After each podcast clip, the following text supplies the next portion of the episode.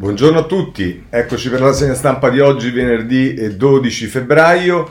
Eh, ci avviciniamo alle ore decisive per lo scioglimento della riserva da parte del presidente incaricato Draghi, dopo il voto che c'è stato ieri sul, eh, blog, sul, sulla piattaforma Rousseau per quanto riguarda i 5 Stelle, che come sapete eh, hanno approvato con il 59,3% mi pare con, 40, sì, contro il 47, insomma 50, 60 a 40 per essere chiari la partecipazione, ma questo ha lasciato eh, perplessità sia sul eh, equilibrio, visto che si sono esposti tutti i principali maggiorenti del Movimento 5 Stelle, nonostante questo c'è stato il 40%, sia sulla tenuta del sistema, insomma ci sono, polem- ci sono ragionamenti su questo, lo vedremo anche editoriali.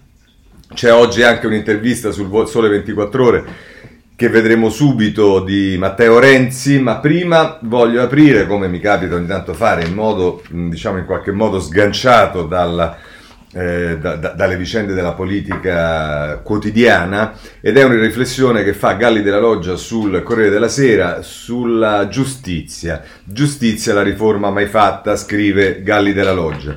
Una delle questioni che probabilmente verranno tra le prime nell'agenda del nuovo governo sarà quella della giustizia. Dalla sua soluzione dipendono infatti molte cose che certamente importanti, la rapidità nell'attribuzione degli appalti nonché dell'esecuzione dei lavori pubblici, la ripresa degli investimenti stranieri, la durata dei processi in virtù della regolamentazione dell'istituto della prescrizione, ma una più importante di tutte, la fiducia dei cittadini nella legge e nello Stato di diritto. Una fiducia da anni ridotta ai minimi termini non solo a causa dell'andamento della giustizia penale, con la spaventosa durata della carcerazione preventiva, spesso destinata a concludersi con un'assoluzione, ma specialmente del contrasto permanente tra magistratura e politica con il reciproco effetto di reciproca delegittimazione che ciò comporta. Il punto cruciale è proprio questo contrasto permanente, anche perché alla fine l'assetto della giustizia dipende in ultima analisi dalle leggi che regolano la materia e le leggi, come è noto, le fa la politica, scrive Galli della Loggia. Considerati in termini di puri rapporti di forza, l'attuale rapporto tra magistrati e politici non è un rapporto tra uguali. Infatti, i primi hanno in ogni momento il potere di mettere sotto accusa questo o quel politico per una delle migliaia di possibili infrazioni alle miriadi di leggi esistenti nel nostro paese. Prosegue a pagina eh, 28 eh, Galli della Loggia e dice in que- eh, e in questo modo di distruggere, nel caso migliore di interrompere, la sua carriera, mentre i politici non godono ovviamente di alcun potere analogo. Sta qui la ragione per cui è soprattutto la magistratura inquirente e l'insieme dei suoi poteri il nodo permanente del conflitto. Proprio per equilibrare in qualche modo tale disparità, gli autori della nostra Costituzione, la cui saggezza viene esaltata acriticamente solo quando fa comodo, Pur lasciando libera la magistratura di agire contro i titolari di tutte le altre minori cariche pubbliche, stabilirono che per mettere sotto inchiesta giudiziaria un parlamentare fosse necessaria invece l'autorizzazione del Parlamento stesso. Ma da quando nel 1993 questa disposizione fu cancellata sotto l'infuriare della demagogia scatenata dalle inchieste di Mani Pulite, si è, venuto, si è venuto indiscutibilmente a creare un deciso squilibrio di potere a favore dei magistrati nei confronti della politica.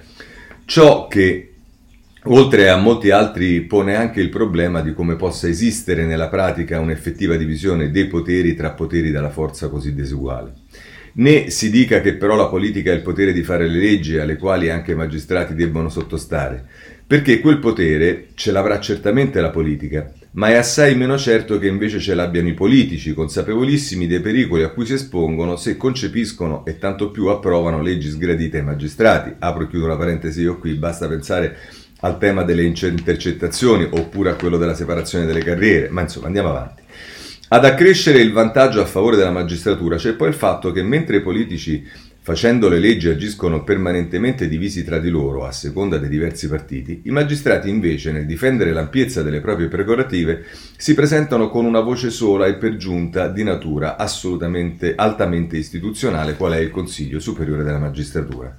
Sta qui mi sembra il punto decisivo del problema. Stabilendo l'esistenza del CSM, i costituenti vollero evidentemente porre un organo a presidio e dell'indipendenza dei magistrati e quindi degli interessi della giustizia.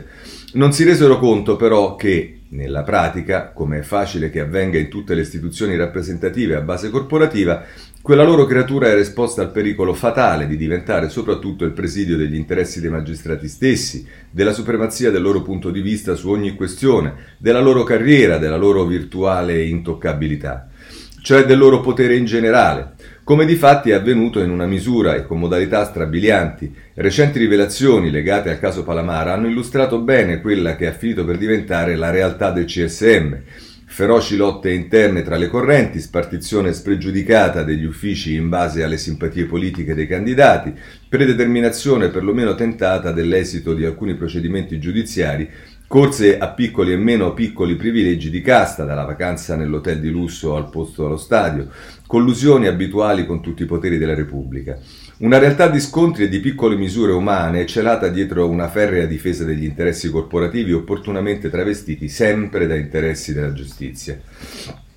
Se ne può trarre una sola conclusione. Assai difficile che l'Italia riesca ad avere eh, è una, eh, scusate, una conclusione. È assai difficile che l'Italia riesca ad avere una degna e rinnovata amministrazione della giustizia senza spezzare il circuito infernale del conflitto politica-magistratura ed è difficile che ciò possa avvenire se non si attua una radicale riforma del CSM, che però solo la politica può mettere in cantiere. Sembrerebbe un circolo vizioso se la Costituzione, questa volta molto opportunamente, non avesse previsto un terzo attore, il Presidente della Repubblica, che tra i suoi compiti è anche quello di presiedere proprio il Consiglio Superiore della Magistratura. È una circostanza importante. Certo, da un lato può indurre a chiedersi conto ehm, a chiedersi come mai nei, luoghi, eh, nei lunghi anni passati nessun capo dello Stato sia mai intervenuto a richiamare quell'organo alle sue funzio- vere funzioni. Ma detto questo, è una circostanza che oggi offre al Presidente Mattarella la possibilità di aggiungere al merito per la soluzione della recente crisi politica anche quello di dare la spinta decisiva per una riforma del CSM. Riforma ormai improcrastinabile ma assai difficile per tutte le ragioni dette sopra se essa venisse proposta da una parte politica.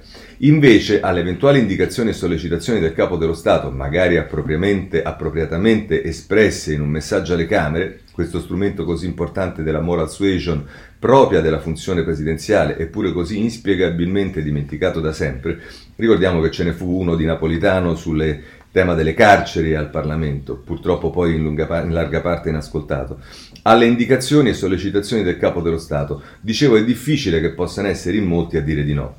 È l'avvio a soluzione di un problema come quello della giustizia, inutile dirlo, sarebbe un oggettivo e formidabile aiuto di cammino del governo Draghi. Nel Paese sembra essersi aperta tra le forze politiche una fase nuova, non di unità che sarebbe cosa innaturale e, malas- e malsana, ma diciamo così di buona volontà. Mi sembrerebbe il caso di approfittarne. Così sul Corriere della Sera, Galli della Loggia, a proposito della giustizia, e mi sembrano parole assolutamente eh, ragionevoli. Vediamo, anche se non è solo il problema del CSM, ma sicuramente quello è uno dei problemi. Andiamo subito a vedere l'intervista a Matteo Renzi sul Sole 24 Ore. Con Draghi torna la fiducia, priorità agli investimenti. Eh, domanda Emilia Patta. Senatore Renzi, diciamo, diamo un senso a questa storia. In meno di un mese ritiro della delegazione di Italia Viva dal Conte 2 e arrivo di Mario Draghi. Era questo l'approdo fin dall'inizio? Scusatemi, prima che inizio la già risposta, vorrei fare un chiarimento. Siccome mi hanno detto che ieri c'è qualcuno che si è lamentato per il fatto che io abbia fatto una battuta sul tema della simpatia a proposito della rivendicazione di Matteo su, non mi ricordo se il New York Times o qualcos'altro. Eh, allora, intanto era una battuta. Detto questo, vorrei chiarire a tutti quanti, quelli che seguono la rassegna stampa, che c'è la libertà di seguire la rassegna stampa o di non seguire la rassegna stampa, esattamente quanto io ho la libertà che mi sono sempre preso e che intendo continuare a prendermi e prendermi anche per il futuro, eh, di esprimere qualunque tipo di valutazione, giudizio, eccetera, eccetera, eh, senza che questo comporti che improvvisamente divento chissà contro Renzi o contro Italia Viva o chissà qualcosa. Siccome penso che ciascuno di noi sia in grado di stabilire se eh, una scelta, una mossa e via dicendo sia giusta o meno, oltre che stabilirla, io sono abituato a dirla. Se a qualcuno non piace, se ne faccia una ragione, eh, per di più, ripeto, quella era una battuta, eh, eh, ma potrebbe succedere, è successo con lo stesso Matteo Renzi direttamente che io non fossi d'accordo su alcune cose, gliel'ho detto. E io penso che se uno pensa qualcosa ha il dovere di dirlo, non il dovere di tacere per chissà quale fideismo. Bene, vediamo la risposta di Renzi. Un mese fa questo finale era solo un sogno, oggi è realtà grazie alla guida di Sergio Mattarella al coraggio di Mario Draghi. Ora penso sia più chiaro come l'apertura della crisi, gesto per il quale siamo stati molto criticati, in realtà abbia aiutato il Paese ad avere un governo migliore. Noi non volevamo qualche poltrona in più, ma eh, solo dare più qualità all'azione dell'esecutivo. Draghi non ha ancora giurato, ma già le aziende in borsa valgono già il 10% in più rispetto a una settimana fa e sono certo che presto gli effetti arriveranno anche alle piccole e medie realtà. Chiamatelo effetto fiducia, quando eh, metti le persone competenti al posto giusto, le cose cambiano. Sono orgoglioso e felice per il mio paese. L'Italia viva conterà di meno, ma il governo eh, nel governo, ma l'Italia conterà di più nel mondo. Domanda ancora la giornalista: c'è stato un gioco di sponda con la Lega di Matteo Salvini? Conte e il PD sembrano accusarla di questo. Risponde Renzi: no. Salvini e io siamo avversari politici ormai da vent'anni e continueremo ad esserlo. La sua svolta europeista è però una buona notizia per l'Italia, tardiva ma buona. Noi abbiamo assistito nel 2019 alla conversione dell'europeismo di Conte, che prima si definiva sovranista. Nel 2020 si è convertito Di Maio, che prima flirtava eh, con i gilet gialli e adesso segue Macron. Il, 2000, il 20, 2021 Pare essere l'anno della conversione di Salvini. Magari il prossimo anno tocca alla Meloni, chi può dirlo? I miracoli sembrano ripetersi. Quanto a Conte e a Zingaretti dicono il falso. Vorrei ricordare che Conte con Salvini ha fatto un governo e firmato leggi impresentabili insieme e che Zingaretti ha fatto di tutto per andare a votare nel 2019, scelta che avrebbe regalato il paese a Salvini per cinque anni. Prima di parlare di miei accordi con Salvini, la decenza vorrebbe che Conte e Zingaretti si interrogassero sul loro recente passato. Capisco che non abbiano le idee chiarissime sul futuro, ma per il passato è sufficiente leggere i giornali. Bella risposta, direi. Che idea si è fatto durante le consultazioni sull'agenda Draghi? È, è, è anche la sua? Avremo un recovery plan nuovo di zecca? E risponde Renzi, deciderà il Premier. Nel corso delle consultazioni abbiamo anche cercato di trovare qualche punto su cui non eravamo d'accordo, ma fortunatamente non ci siamo riusciti. In effetti, tutto ciò che Draghi ha detto, dall'europeismo all'atlantismo, dalla scelta di lavorare sugli investimenti e di cambiare approccio sui vaccini, ci ha visto entusiasti sostenitori. Diciamolo con forza, l'Italia non ha mai avuto tanti soldi da spendere, mai. L'idea che il responsabile del governo che deciderà gli investimenti sia Mario Draghi fa tirare un sospiro di sollievo a tutti, destra e sinistra, e permetterà agli italiani di ritrovare la fiducia smarrita in questi anni di paura. Eh, il Sole 24 Ore ha scritto che eh, ci sono 160 miliardi di euro fermi eh, negli istituti di credito. Se il nuovo governo desse la tranquillità che da tempo manca e permettesse ai risparmiatori di tornare a, a spendere, investire già questa, eh, que, scusate, investire già questa manovra segnerebbe una di, scusate, di, di spendere a spendere e investire già questa manovra avrebbe una svolta epocale. Serve un recovery plan diverso, certo, ma servono anche la fiducia e il buonsenso, due elementi che Draghi ha 160 miliardi di euro. Ci rendiamo conto? Ancora domanda la giornalista. Draghi ha un po' a sorpresa inserito la riforma fiscale tra quelle necessarie a implementare il piano di rilancio. Non teme che possa ritornare la tassazione sulla prima casa o l'aumento delle imposte indirette? E risponde Renzi, le parole del presidente incaricato sono state chiare, no a nuove tasse, capitolo chiuso. La riforma fiscale è ovviamente una priorità e io spero che Draghi rilanci la semplificazione nel pagamento delle tasse. La precompilata, la fatturazione elettronica, l'incrocio delle banche dati possono rendere più semplice il rapporto Stato-cittadini. Per me prima delle aliquote viene la semplificazione, insistiamo anche su questo. Ancora la giornalista, per molti mesi l'attivazione del MES sanitario è stato tema diviso, divisivo tra il Movimento 5 Stelle una, da una parte, Italia Viva e PD dall'altra. Ora sembra essere uscito di scena. Beh, veramente il PD ha iniziato così, poi dopodiché eh, diciamo, si è dato a gambe levate subito, questa è la mia considerazione ovviamente. Risponde Renzi. Il miglioramento della situazione finanziaria, grazie alla positiva conclusione della crisi di governo, rende meno conveniente di prima l'attivazione del MES. Ma io non avrei dubbi, lo prenderei comunque. Abbiamo bisogno di interventi massivi su sanità, ricerca, medici e infermieri. In ogni caso rispetteremo le decisioni del Premier sul punto. Lo abbiamo fatto con Conte, figuriamoci se non lo faremo con Draghi. Ancora la giornalista. Con Draghi ci sarà una svolta anche sul piano vaccini e sulla gestione della pandemia. Risponde Renzi assolutamente sì, altro che Primule e il solito supercommissario a tutto. Qui bisogna accelerare con efficienza tecnologica. Prima ci vacciniamo, prima usciamo eh, da questo disastro. Israele indica la via, ma anche UK e USA su questo vanno meglio di noi. Draghi mi è parso avere le idee molto chiare sul punto. Sono certo che le regioni non si, tire, non si, metteranno di traverso, anche se prima o poi qualcuno dovrà modificare questo benedetto titolo quinto che rende difficile la gestione del rapporto tra Stato e Regioni. Ancora la giornalista. Sul lavoro quali sono le sue aspettative? Pensa che si supererà la filosofia del reddito di cittadinanza per tornare a quella del Jobs Act?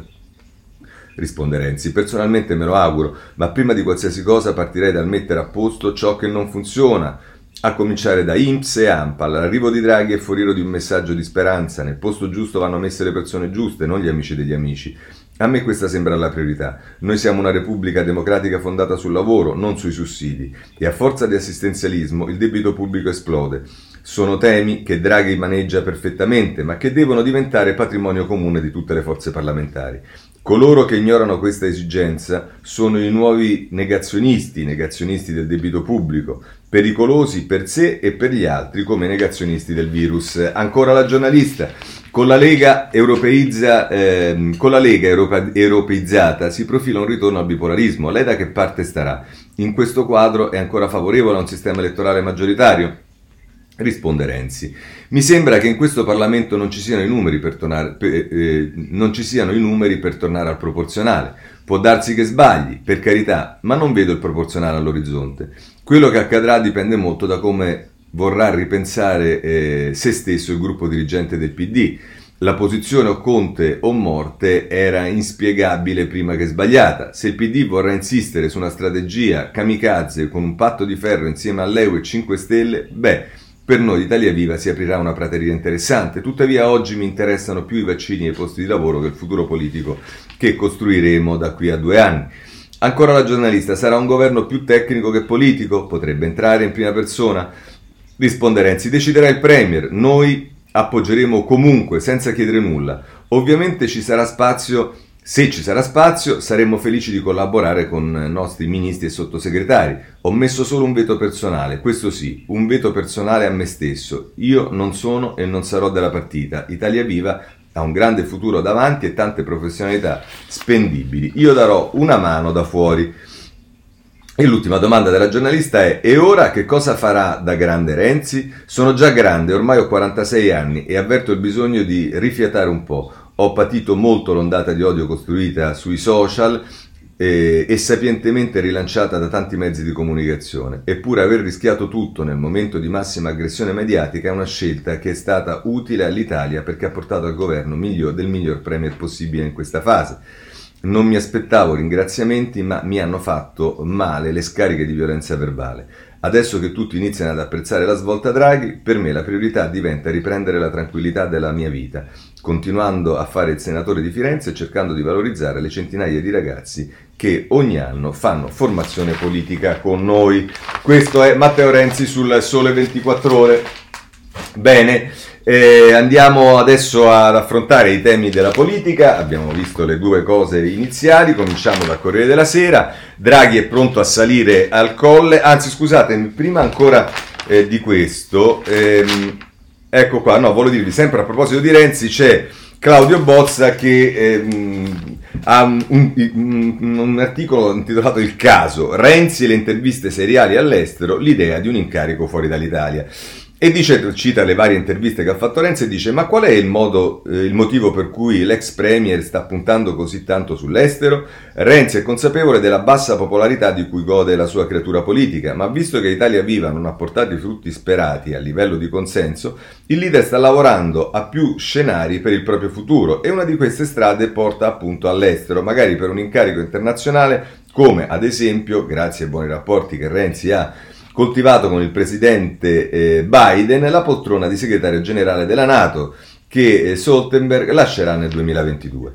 Alla domanda ricorrente ma ora Renzi come si muoverà in Italia, l'ex premier conobbe Draghi nel 2002, ehm, alla domanda ricorrente ma ora Renzi come si, muove, eh, si muoverà in Italia, eh, qui è saltato qualcosa evidentemente, comunque dice l'ex premier conobbe Draghi nel 2012 quando da sindaco di Firenze era già lanciato verso Palazzo Chigi e prese in gran segreto un treno per Venezia per un caffè con l'allora presidente della BCE.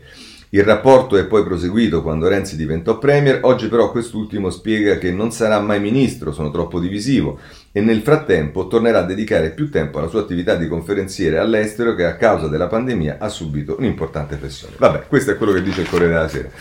Andiamo adesso, eh, torniamo alle cose eh, diciamo che cosa succede? Draghi è pronto a salire al colle con la sua lista dei ministri, scrive Francesco Verderami. Ehm, eh, ieri Sergio Mattarella ha disdetto tutti gli appuntamenti e si è chiuso da solo nel suo studio al Quirinale. Nelle stesse ore Mario Draghi era da solo nell'ufficio che gli è stato riservato a Banca Italia.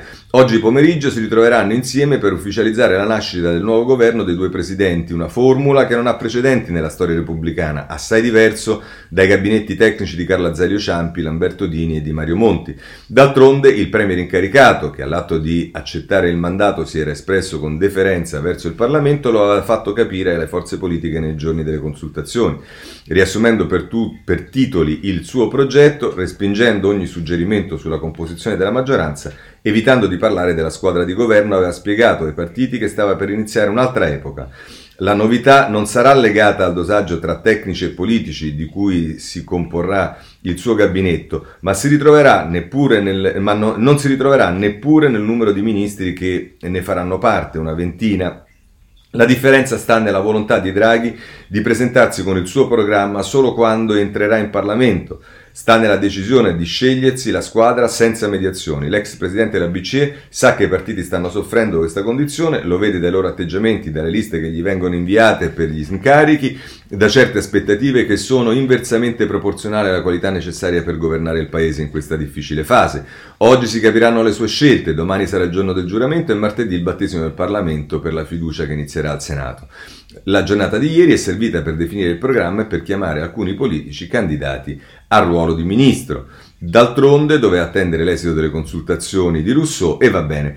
E, questo è quello che ci dice Francesco Verderami eh, a proposito di Draghi e diciamo è un po' in tutti i eh, ragionamenti che si fanno da giorni e che si fanno anche oggi il fatto che eh, diciamo ehm, è inevitabile che eh, Draghi eh, che, che, che, la politica si eh, abitui al metodo Draghi, un metodo che eh, sicuramente sgon- sconvolge un po' le prassi degli ultimi anni, degli ultimi parecchi anni e che si rifà all'articolo 92 della Costituzione, cioè quello che è il Presidente del Consiglio che indica i ministri eh, al Presidente della Repubblica che eh, li nomina e quindi sono questi due, non i partiti, la mediazione dei partiti e a questo i partiti si devono abituare. Però a questo proposito Voglio prendervi l'editoriale di oggi del foglio di Claudio Cerasa perché se è vero che si devono abituare i partiti a, eh, e la politica al, al metodo Draghi, è vero che questo riguarda anche l'informazione, i giornali. Allora la mette così Cerasa.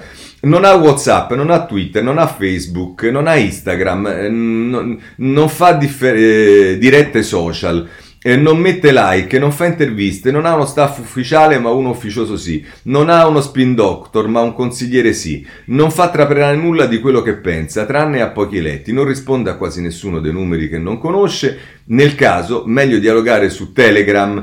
E da giorni Mario Draghi, che stasera scioglierà la sua riserva al Quirinale offrendo al Presidente della Repubblica la sua lista di ministri, fa girare a vuoto non solo la politica ma anche buona parte del giornalismo italiano che a poco a poco studiando lo stile del presidente incaricato, la sua prudenza, i suoi silenzi, la sua distanza, la sua catela, la sua circospezione, si sta rendendo conto di una rivoluzione copernicana con cui, grazie a Draghi, dovrà fare presto i conti una buona parte dell'informazione del nostro paese. Una rivoluzione copernicana, ancorché difficile da mettere a fuoco, ma che con ogni probabilità costringerà l'Italia dei media a passare improvvisamente da un'epoca eh, pettegola, pettegola dominata dai retroscena a una meno chiassosa dominata dalla scena. E in assenza di veline, di spin, di tweet, di post, di like, di scazzi, di divisioni, di scissioni e probabilmente di polemiche, i protagonisti della piazza mediatica almeno per un po' dovranno trovare un modo per reinventare se stessi, per cambiare schema, per ripresentare alla propria identità e per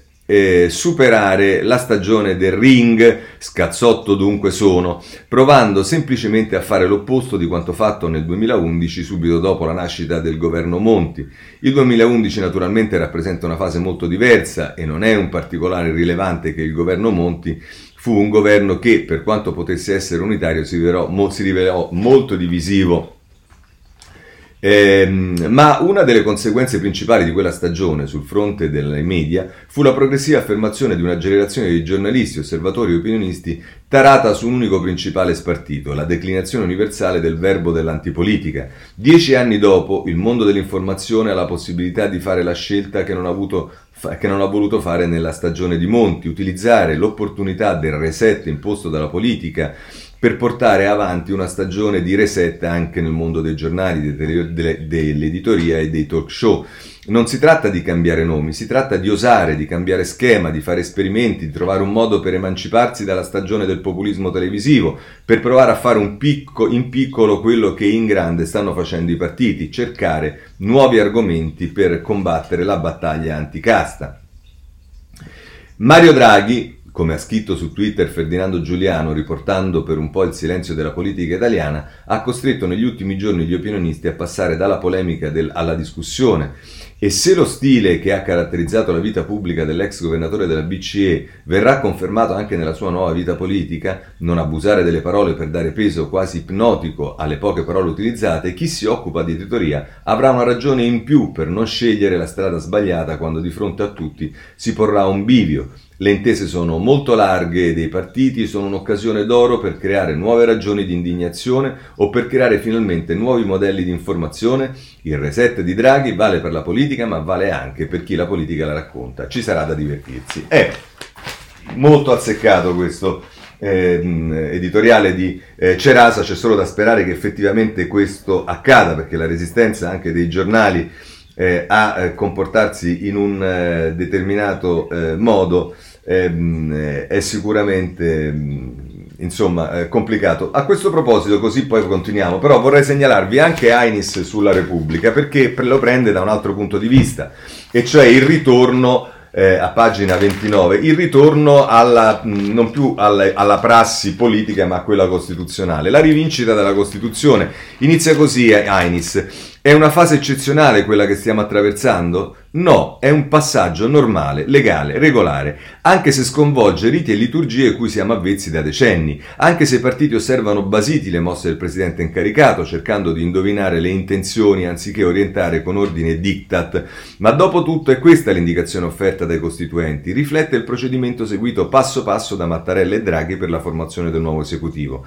Ed è questa la lezione che ormai possiamo trarne, la rivincita della Costituzione scritta su quella deformata nella prassi.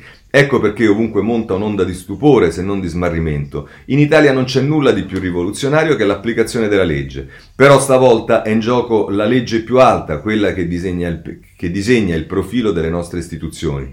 Significa che la crisi del governo Conte sta determinando non solo i nuovi assetti del sistema politico, ma altresì di quello costituzionale un effetto di lungo periodo che rimescola ruoli e competenze dei vari attori in campo, il corpo, il capo dello Stato, il Presidente del Consiglio, i partiti, il Parlamento.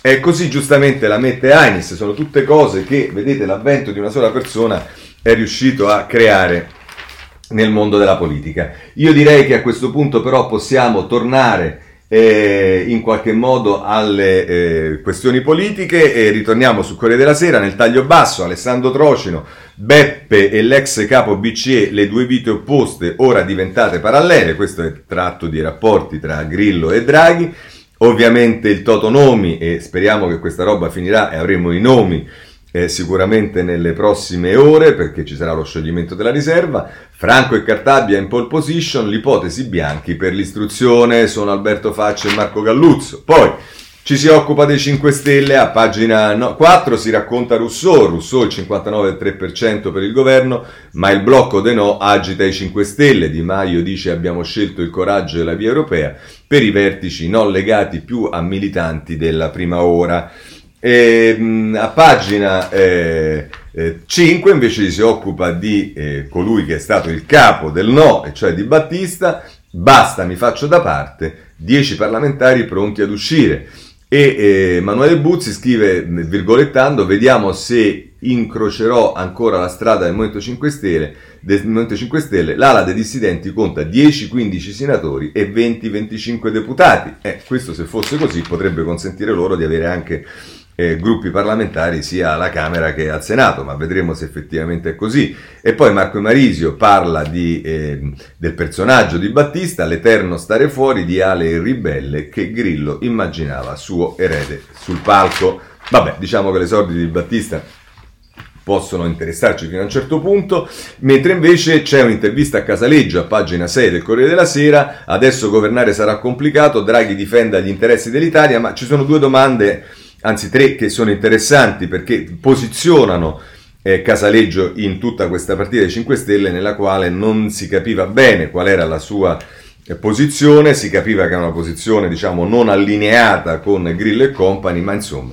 la domanda che gli fa eh, Emanuele Buzzi con le interviste è che ruolo dovrà avere a suo avviso il Movimento 5 Stelle nell'esecutivo? Risponde Casaleggio, un esecutivo così largo potrà avere solo obiettivi coerenti con tutte le sensibilità dei vari partiti che vi partecipano per gestire l'emergenza sanitaria ed economica in atto. Ho paura che sarà una partita con lo schema catenaccio per difendere le riforme fatte. Tuttavia, questo è un momento di costruire il futuro, non di dif- difendere il passato. E sappiamo tutti che le scelte del prossimo anno determineranno il futuro del prossimo decennio. E qui mi pare evidente evidente che ci sia una presa di distanza da parte di Casaleggio su quello che è stato fatto in passato, perché eh, dice il tentativo è, eh, sarà, cioè, il rischio sarà quello di difendere le cose fatte in passato, ma bisogna guardare al futuro, non difendere il passato, eccetera, eccetera. Ma poi c'è l'altra domanda. Voi un tempo eravate molto critici con Draghi e il nome dell'alta finanza, sbagliavate prima o state sbagliando ora? E risponde Casaleggio. Non è una questione di persona ma di scelte. Ora Draghi si trova a difendere gli interessi degli italiani e non della BCE. Mi auguro che questo governo possa pensare politiche espansive in questo momento emergenziale e soprattutto staccare la figura di Draghi da interessi prevalentemente di paesi esteri come era normale che fosse quando era capo della BCE e di focalizzarsi invece su quelli italiani, anche l'apparenza oltre che la sostanza in politica importante. Vedete come sono diventati delicati? Prima dicevano che Draghi era bim bum ba, vabbè. Alla domanda che fa eh, Buzzi, Alessandro Di Battista ha annunciato dopo l'esito del voto di volersi fare da parte. Che cosa implica questo per il Movimento 5 Stelle? E ascoltate cosa risponde eh, Casaleggio, che secondo me lascia prefigurare che qualcosa accadrà. Alessandro è fondamentale per il movimento, è una persona che stimo, in grado di portare avanti con coscienza i principi e le battaglie del movimento. Questa sua scelta dimostra per l'ennesima volta l'onestà intellettuale di Alessandro ed è proprio di questa coerenza che ha bisogno il movimento. Chi oggi guida l'azione politica del movimento dovrà fare in modo di non gestire questo momento con arroganza o larga parte contraria a questa scelta potrebbe allontanarsi. Questo è quello che dice eh, Casaleggio sulla Corriere della Sera. Passiamo poi eh, a Tommaso Labate eh, pagina 8 c'è un Mario per tutti, la corsa ai tre leader, a identificarsi con il Premier, dall'europeismo all'ambientalismo fino alle tasse. Ogni tema è buono per rivendicare l'identità di vedute. E poi se andate nella pagina 9 ci si occupa invece eh, dei responsabili, la fine dei responsabili, gli orfani di Conte da preziosi a superflui, e Fabrizio Roncone che al solito col suo tratto di penna scrive cose molto eh, divertenti da leggere. Nel taglio basso invece c'è Zanda, che come ricorderete, scusate, ha sempre avuto posizioni un po' particolari all'interno del Partito Democratico, che ora, eh, il titolo è nell'intervista di Maria Teresa Meli, l'alleanza col Movimento 5 Stelle si rafforzerà sia al congresso dopo l'emergenza Covid. E vedete che il tema del congresso continua a venire fuori eh, eh, ogni giorno di più, nonostante eh, Zingaretti avesse detto do- dopo le consultazioni con Draghi che era una roba da marziani. Eh, pagina 10 invece eh, c'è una valutazione su quello che accadrà nella coalizione di centrodestra e per esempio Marco Cremonesi e Paola Di Caro battaglia sulle commissioni il nuovo fronte nel centrodestra. Fratelli d'Italia vuole la guida dei comitati di garanzia oggi a Forza Italia e Lega noi unica opposizione, ma gli alleati resistono, sì, perché il Copasir è in mano a Volpi della Lega e invece la vigilanza è in mano alla, eh, a Forza Italia. Ma poi eh, andiamo su altri giornali per capire un po' diciamo, il tenore che danno anche gli altri giornali. Il sì di Draghi spacca 5 Stelle, è quello che scrive la Repubblica in prima pagina. E, e, appunto a pagina 2 sì di Rousseau a Draghi, ma il movimento si spacca e Di Battista se ne va. 6 militanti su 10 votano a favore dell'ingresso nel governo, esplode la protesta dei dissidenti, l'ex deputato dice addio ai 5 Stelle, ora è alto rischio scissione. E nel taglio basso c'è Licheri che dice spero che Ale ci ripensi, c'è bisogno anche di chi dice no, Licheri è il capogruppo al Senato del Movimento 5 Stelle e poi Concerto Vecchio si occupa di Di Battista, da erede di Grillo a nostalgico del Vaffa, la parabola del frontman. Eh, e questo diciamo è per quanto riguarda eh, i 5 Stelle. Se volete poi le, le, nomi, le cose e via dicendo, anche Repubblica ha la sua pagina dedicata a questa con Tommaso Ciriaco, le rose dei nomi offerte dai partiti, tra oggi e domani la lista dei ministri, Grillo indica Bastioli e Di Maio, per la Lega Giorgetti e per il PD Franceschini e Guerini. Eh, sarà interessante se effettivamente per il PD saranno Franceschini e Guerini eh, le ipotesi di ministri perché eh, un, ci sarà un problema che riguarda diciamo, Orlando e mm, Zingaretti, insomma un'area Bettini, vedremo che succederà. Eh, Claudio Tito, ecco il sistema Draghi, colloqui segreti in caserma e il suo staff nei posti chiave, l'ex presidente della BCE tutti sapevano che le scelte spettano a me. Il Premier caricato opera sulla base dell'articolo 92 della Costituzione, contatta i tecnici di persona, sui politici la mediazione del colle. Così eh, la eh, Repubblica a pagina eh, 4. Andiamo poi, se ci riusciamo, eccolo qua, nelle pagine successive e... Ehm, eh, si parla di Gentiloni, la spinta di Gentiloni dall'Unione Europea, 60 giorni per il nuovo recovery. L'assist del commissario europeo a Draghi, non ritirare in modo prematuro misure come la cassa integrazione. Beh, questa era la Repubblica, vediamo anche la stampa. Rousseau vota Draghi, Diba se ne va, questo è il titolo di apertura che si riprende nella pagina 2, su Rousseau vince la linea governativa ma il Movimento 5 Stelle si spacca, Di Battista lascia, Federico Capurzo.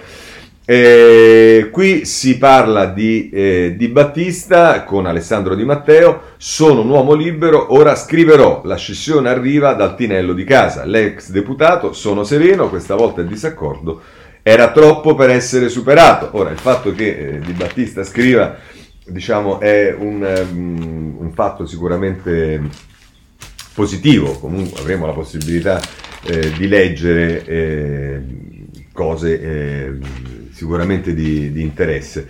Ehm, Ilario Lombardo, Draghi atteso oggi al colle, nella nuova maggioranza la mina vagante è Salvini, a pagina 3 della stampa. Dopo l'ok dei grillini, probabile il voto di fiducia in Parlamento lunedì e martedì, qualcun altro dice invece martedì e mercoledì. I partiti spingono una rosa di nomi per la composizione della squadra di governo.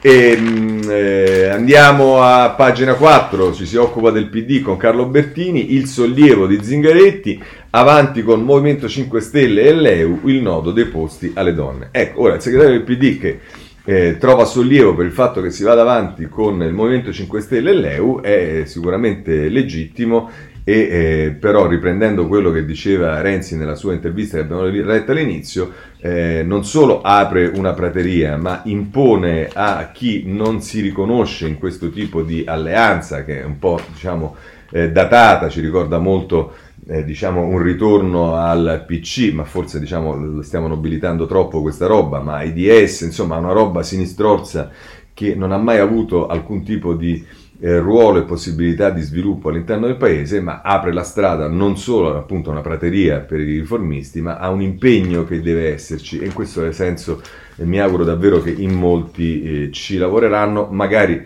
eh, rinunciando un po' a protagonismi, egoismi, autocentrature e compagnia bella, ma eh, con una prospettiva che dia la possibilità a milioni di italiani di riconoscersi in un progetto politico che non è certo quello dell'alleanza con Movimento 5 Stelle e l'EU.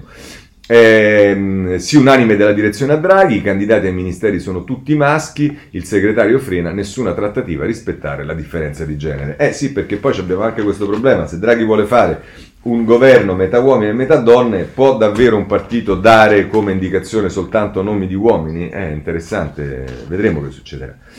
Eh, poi qui si dà notizia con Flavia Amabile dell'imbarazzo dei Dem alla sezione di Testaccio, Salvini sia marginale. Eh, diciamo che se Salvini non è marginale in tutta questa vicenda è perché il Partito Democratico invece di giocare un ruolo in tutta questa partita politica lo ha rincorso e quindi la mossa eh, di Salvini è diventata preponderante perché c'era l'assenza di politica totale da parte del partito, anche del Partito Democratico, mettiamola anche così. Eh, Va bene, e poi si dice anche che nella bocciofila Arci i militanti mugugnano, manca solo Meloni, va bene, mentre invece a pagina 5 è Berlusconi, ehm, protagonista con Amedeo la mattina che lo intervista, io e Salvini per la svolta moderata, sì al green ma non blocchi le opere, e dice nessuna preclusione a Grillo purché non vinca la cultura dei veti e poi dice eh, su Draghi, Draghi fu io a volerlo alla BCE e prima in Banca Italia, siamo stati i primi a invocarlo e poi eh, su Salvini sono contento ma non sorpreso che Salvini dica sì e sarei lieto che se la Lega aderisse al PPE. Si dà qui anche notizia che Berlusconi peraltro è caduto nella sua eh, nuova residenza sull'Appia ma non è niente di grave, è già tornato a Milano, quindi per i sostenitori di Berlusconi tutti tranquilli.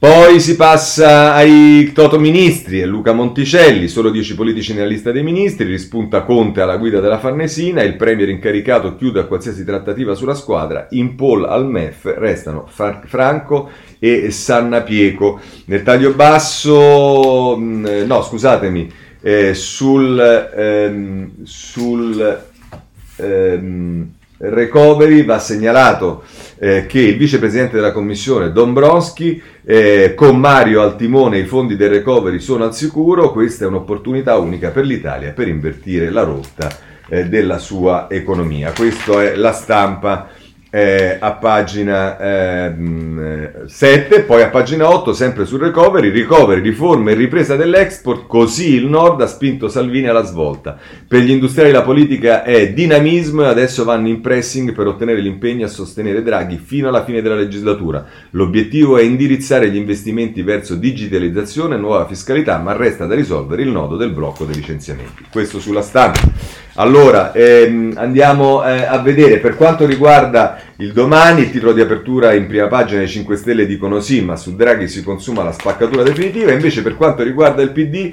le, eh, ormai è evidente che per il domani l'ossessione è Renzi, eh, dalle sue conferenze al suo ruolo e via dicendo, lo troviamo oggi anche nell'articolo di Daniela Preziosi, nel PD nuovi e vecchi renziani ora assediano Zingaretti.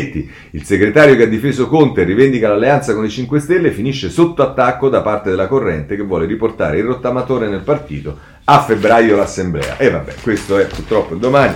No, per, purtroppo, diciamo, ognuno è libero di pensarla come vuole, però diciamo, c'è una certa ossessione, ecco, diciamo, questo mi pare abbastanza evidente e non si maschera neanche.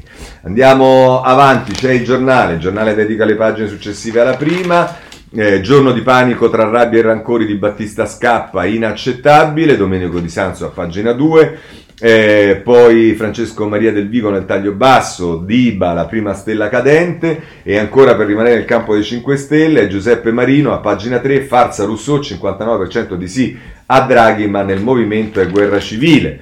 E poi si fa la cosa dei nomi, anche qui Draghi rifinisce la lista e oggi va da Mattarella, Super Mario si nega a tutti, non voglio pressioni, ministri decisi col colle, no big politici in squadra e nel taglio basso Paolo Bragalini, Toto Ministri, la notte d'ansia degli uscenti, i tecnici Cartabio e Giovannini dati per sicuri. E, ehm, e poi però eh, ad Alberto Signore eh, dalla prima pagina e poi a pagina 5, ma si torna a ballare. Lega vera mina vagante, solleva il colle per il Sigrillino che anestesizza Salvini, però c'è il timore che si navigherà a vista. Poi si parla di Gentiloni, l'Europa vota già Super Mario, c'è luce in fondo al tunnel, Gentiloni, hai la fiducia di Bruxelles, il 2020 migliore del previsto, da recovery e vaccini la spinta alla ripresa. Ehm, la cosa interessante di Sofia Foschini nel taglio basso, Piazza Affari è già pronta alla svolta green, Eni, Enel e Team protagoniste con Draghi. Eh, questo è quello che eh, ci dice il ehm, eh, giornale. Poi, ehm, a proposito di crisi di governo, Draghi e la mina giustizia, Luca Fazio che ne parla a pagina 8, il Parlamento resta diviso, difficile mettere d'accordo Forza Italia e Movimento 5 Stelle su una riforma verso un'ordinaria amministrazione di alto livello. Tra l'altro eh, in, questo, in, questa pagina si mette la foto di Violante, di Luciano Violante, e, e, una cosa che ha detto Violante è importante, il Trojan a intermittenza non è normale, perché non ha funzionato con Pignatone? È la domanda che si fanno, diciamo, eh, un po' tutti. Poi per quanto riguarda il centrodestra, pagina nuova del giornale, il centrodestra ricomincia dal patto di Villa Grande e, ehm, e, qui c'è da mettere in evidenza che se quello è centrodestra, eh, la Meloni ha ragione di urtarsi perché non c'era la Meloni perché non partecipa al governo. Libero, beh, insomma, sono tutte le stesse cose, è, è, diciamo un movimento tellurico, i grillini dicono sì al governo, Diba è il primo ad andarsene a pagina 2 e poi eh, diciamo eh, Renato Farina, Mario Sembra e Cerruti Gino di Garber. Per quanto riguarda il centrodestra, ehm, diciamo, se ne parla eh, nelle pagine successive, ma insomma il, il tema, cioè come abbiamo poco tempo, e lo stesso vale anche per il tempo, a Draghi lasciate solo macerie, il paese consegnato da Conte, un'analisi su questo, eh, che è Bechis che scrive in prima pagina e poi a pagina 3. Eh, Super Mario scompare tutti in tilt, questo è Filippo Caleri che mette in evidenza come ieri sono state ore di eh, terrore tra i giornalisti, eh, compresa la, la, la, diretta mentana, la maratona mentana, perché non si sapeva dove era finito Draghi, veniva placcato da tutte le parti e non c'era, e a me solo per questo Draghi mi sta veramente simpatico, ma insomma il premio incaricato non si vede, ha un ufficio a Palazzo Koch ma non ci va, tutti lo cercano, nessuno sa dov'è, where is Mario? Questo è quello che eh, qualcuno dice, e, mm, eh, i 5 Stelle ingoiano pure questo, allora così titola a pagina 5 il tempo che dice pure a Di Battista non basta il 40%, me ne vado dal movimento, eh, poi un'intervista a Tajani che vuole ribadire che Draghi non è il nuovo Monti a pagina 6 del tempo, eh, il PD si inchina a Bruxelles, Gianluigi Paragone, il Nazareno rilancia il credo unionista per reagire alla dolorosa coabitazione con la Lega. E poi nel taglio, nel taglio basso Gaetano Mineo, Nicola non ne azzecca una ma prosegue nei suoi errori, avanti con l'alleanza con Movimento 5 Stelle, congresso no.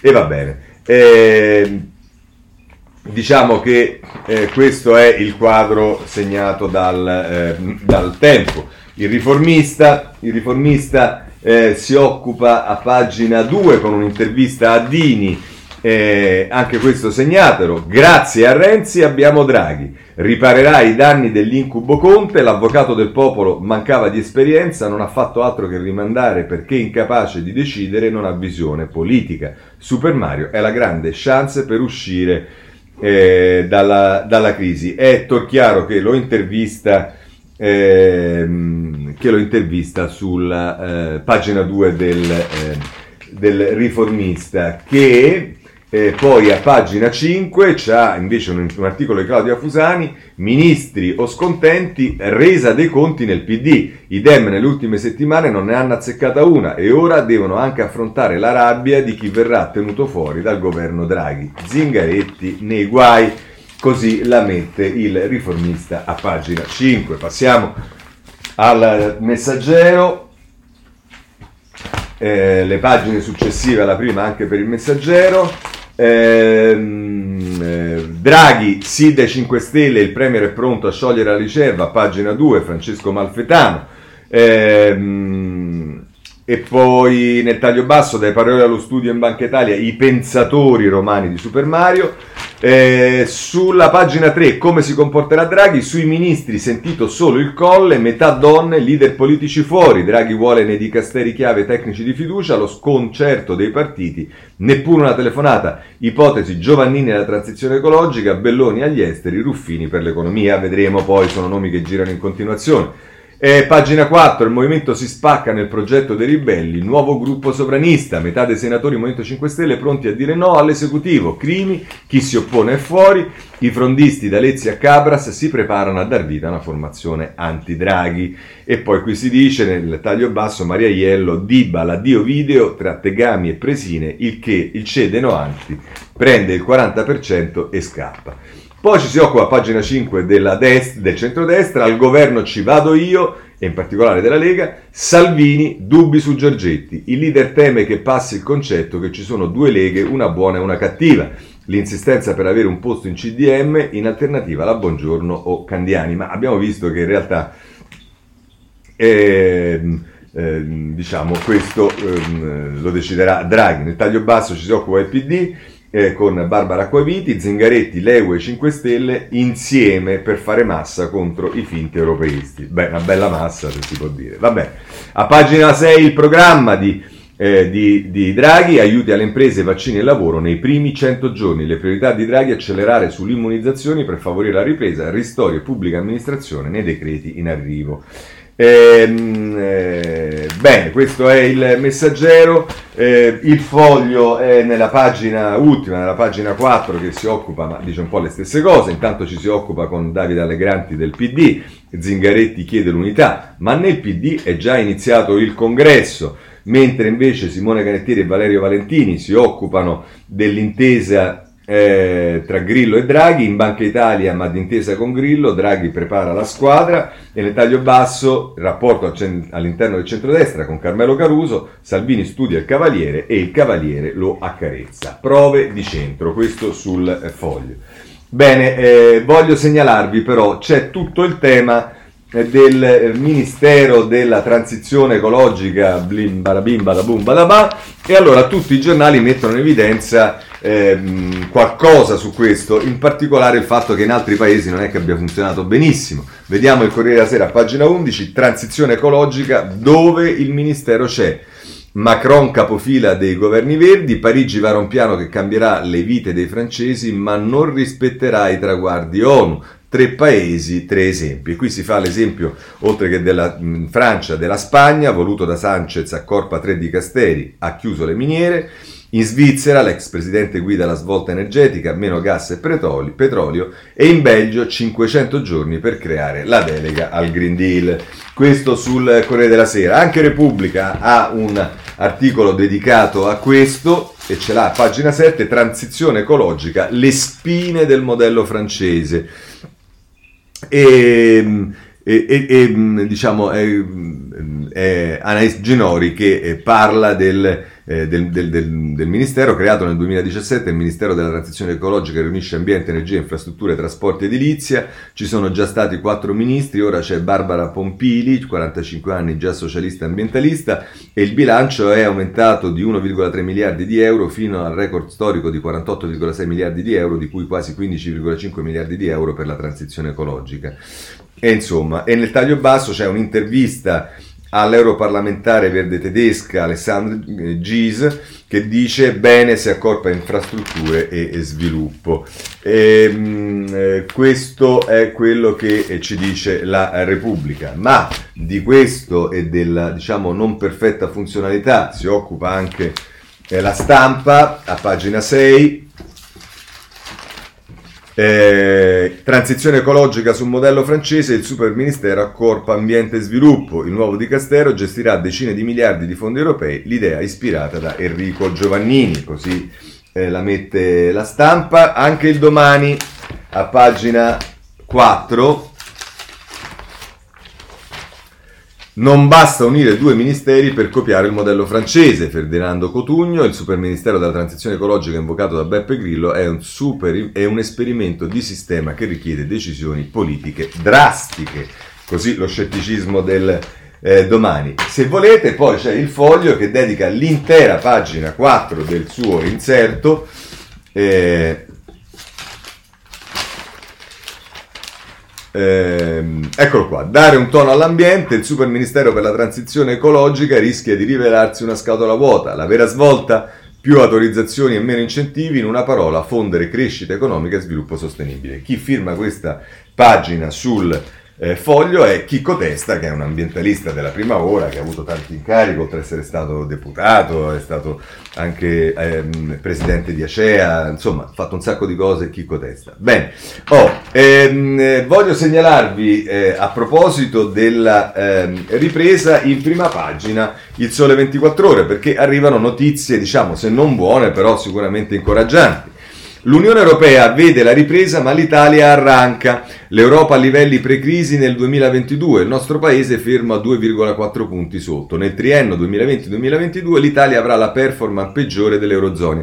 No, però in realtà io ho visto da qualche altra parte, se no questo sarebbe in contraddizione con quello detto, che in realtà eh, diciamo, quello che già sta accadendo e soprattutto il, la realizzazione di un serio recovery plan potrebbe in realtà cambiare le prospettive già previste eh, dall'Europa, portarle a un, a un, livello che invece è positivo. Ma insomma, per il momento queste sono le cose.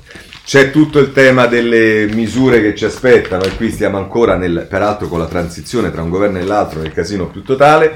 Pagina 12 del Corriere della Sera, resta fino al 5 marzo il divieto di spostarsi, poi la scelta su piscine, palestre e cinema. Da lunedì riaprono gli impianti di sci, la Lombardia firma l'ordinanza, ma non si potrà andare in albergo strutture fuori dai propri confini. Eh, questo è quello che ci dice il Corriere della Sera. Poi, se volete, c'è anche Repubblica, pagina 13. Eh, eh, lo sci riparte con ski pass numero chiuso, ma non sarà possibile muoversi tra regioni. Eh, e poi eh, ancora vi segnalo il giornale a pagina 10. Ehm,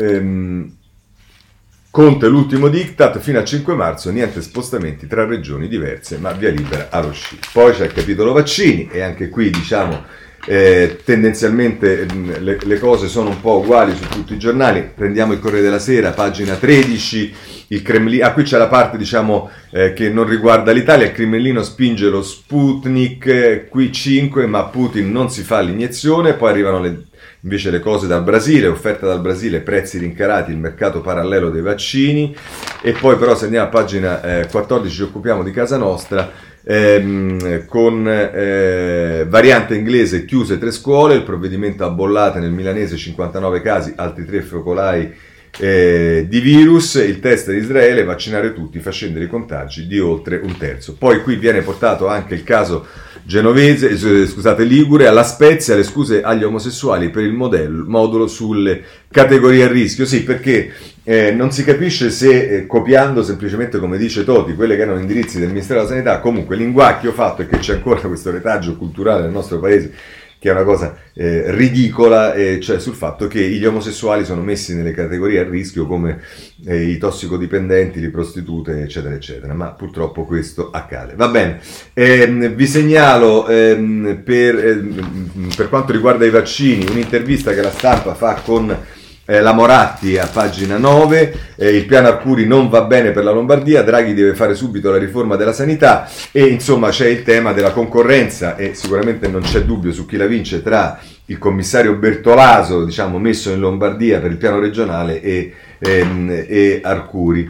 Eh, vi segnalo sempre sulla stampa, nella pagina 11, qual è la situazione dell'Europa. Eh, il patentino vaccinale divide l'Unione Europea, così si rischia la babele delle regole. Poi invece a pagina 13 appunto quello che vi ho detto è l'omosessualità, comportamento a rischio, bufera sull'anagrafe vaccini del, vaccini del governo. Vedete che qui torna con Francesco Ghignetti il fatto che è il governo, il Ministero della Salute che ha dato questa eh, direttiva. Ehm, eh, va bene, eh, sul libero eh, si parla appunto del Veneto con Zaia e voglio segnalarvi l'avvenire eh, a pagina 9 che eh, nel mondo 130 paesi senza vaccini, l'Europa ferma gli acquisti paralleli, perché c'è anche questo tema che i paesi più poveri rischiano di essere gli ultimi, mentre invece dovrebbero essere i primi. Per quanto riguarda ehm, la giustizia, vi segnalo sul domani un'intera pagina, la pagina 5 che riguarda lo scontro all'interno della magistratura, il procuratore generale non parla e la guerra tra i magistrati continua, è Nello Trocchia che eh, scrive 100 magistrati contro Giovanni Salvi che guida la Procura Generale della Corte di Cassazione, procura che a metà dicembre ha incassato anche una sconfitta davanti al Tribunale amministrativo. Eh, questo sul domani. Per quanto riguarda la giustizia, vi prendo il riformista in prima pagina, si occupa ancora di Gratteri perché effettivamente e c'è eh, ehm, un'altra roba abbastanza assurda, i pastiggi del solito Gratteri, inchiodato dal Trojan, ma la voce non era sua, scrive la Maiolo. Il basso profilo, l'inchiesta di Nicola Gratteri, quella in cui è stato coinvolto anche il segretario dell'UDC Lorenzo Cesa, sta già rischiando di diventare bassissimo. È stato scarcerato dai domiciliari dove era detenuto dal 21 gennaio scorso Giuseppe Selvino, un ex assessore accusato di aver partecipato a una festa di compleanno del 4 settembre 2017 i cui commensali erano stati intercettati mentre discutevano di questioni economiche. Era stato arrestato solo perché uno dei commensali di quella famosa festa si chiamava Giuseppe, come lui. Bastava confrontare le due voci e si sarebbe capito che si trattava di due persone diverse, ma né il PM né il GIP lo hanno fatto. Eh, perché succede anche questo, d'altra parte i taccuini di Tortora ce li ricordiamo bene come, eh, eh come funzionavano. E, ehm, su, eh, solo, ho visto solo sul libro, però gliene va dato atto, un eh, articolo, una notizia riguarda la bomba carta messa sotto casa eh, di Alessandra Moretti eh, a Vicenza e eh, peraltro questa è l'occasione per esprimere tutta la piena solidarietà ad Alessandra eh, anche da parte mia. Eh, Libero ci dà notizia a pagina 11 che eh, è indagato il presidente dell'antimafia Morra perché è indagato per diffamazione perché è stato denunciato eh, per diffamazione dalle eh, parenti della eh, Iole Santelli dopo le dichiarazioni che ha fatto e vedremo come finirà questo eh, processo. Ehm, sul Corriere della Sera voglio segnalarvi eh, un articolo sulla eh, decisione della Cassazione che riguarda il cognome dei figli, usciamo da un'epoca qualche passo lo riusciamo a fare, è tempo di parità per il cognome dei figli, la consulta del sistema di attribuzione di quello paterno, retaggio di una concezione patriarcale della famiglia. Eh, qualche giornale della destra non la prende benissimo, ma invece noi pensiamo che sia un bel passo in avanti. Eh, sempre su Corriere Sera si dà notizia, questo in realtà è su tutti i quotidiani, eh, dell'incidente avvenuto al eh, scrittore Manfredi, eh, con la sua compagna, paura per lo storico Manfredi, è in coma e con lei è anche Antonella Prenner di 47 anni che è una professoressa docente di letteratura latina all'Università Federico II di Napoli. Sono rimasti hanno insomma, subito esalazioni per qualcosa che è successo dentro casa, non si, non si capisce bene che cosa. Politica estera, allora, eh, se volete l'impeachment di Trump va avanti il mh, processo, 16 ore all'accusa, oggi sono 8 ore per la difesa, ma non sembra che questo riesca a spostare molto eh, i voti tra i repubblicani, comunque il Corriere della Sera a pagina 16 se ne occupa, invece la Repubblica a pagina 15 si occupa del, dell'Iran, eh, a pagina eh, 15 per l'appunto l'AIEA, eh, la IEA lancia l'allarme sul nucleare, l'Iran produce uranio metallico, gli ispettori, Teheran vuole costringere gli USA a rinegoziare l'intesa del 2025, Vincenzo Nicolo che ce ne scrive sulla eh, Repubblica, dalla quale sempre prendiamo invece a pagina 17 notizie che arrivano dalla Francia, dalla rivoluzione sessuale alla legge sul consenso, la Francia volta pagina. È Annalise Ginori che è la corrispondente eh, degli, eh, de, da, da, Parigi della eh, Repubblica. E, mh, ancora eh, per quanto riguarda invece la Grecia è la stampa, pagina 15, eh, che ci dice eh, Troppa illegalità, la polizia greca nei campus, studenti in rivolta, colpo alla democrazia. Il governo di centrodestra cancella la legge che teneva gli agenti fuori dagli Atenei dal 1982. Basta spaccia aggressioni, ripristiniamo l'ordine. Letizia Tortello dalla eh, da Atene. Eh, ancora per quanto riguarda eh, la Birmania, stampa a pagina 16, eh, ironia sociale TikTok, la resistenza birmana in nome di Mia Tui. L'attivista ventenne colpita da un proiettile durante la manifestazione è in fin di vita. Il suo sacrificio sta mobilitando ancora di più i giovani che non torneremo al passato. E eh, da ultimo, invece, per quanto riguarda la Bielorussia, prendiamo dal giornale eh, a pagina 16. Ehm, Lukashenko non molla, promette riforme farsa e si consegna a Putin. Mentre continuano gli scontri, il dittatore alza la voce nell'assemblea senza oppositori. Bene, con questo abbiamo concluso la segna stampa. Noi ci rivedremo probabilmente quando il governo Draghi sarà già eh, formato, presumo ci sarà stato lo scioglimento della riserva, cioè dovrebbe accadere se non sbaglio domani da quello che si dice, però quello che posso dirvi, siccome eh, sono rimasto eh, ancora una volta commosso dal eh, video che ha fatto Lucia Ranisi nella casa dei, dei quarantennati, di Giachetti, insomma riprendendo i momenti che abbiamo vissuto insieme durante la quarantena, eh, direi che possiamo immaginare per il giorno in cui eh, Draghi avrà preso la fiducia definitiva dopo il Senato, anche la Camera, magari di ripristinare per l'occasione per festeggiare tutti insieme un'operazione politica eh, unica, quella messa in campo da Matteo Renzi, ma anche per ritrovarci, per salutarci, insomma, per rivederci un po', che potremo per quella sera ehm, ripristinare Casa Giachetti, ma ovviamente per quella sera. Ma ovviamente poi ne riparleremo anche nei prossimi giorni, tanto presumo che questo non accada prima di martedì mercoledì. Per ora vi auguro una buona giornata e se volete appunto ci vediamo lunedì prossimo. Buona giornata a tutti.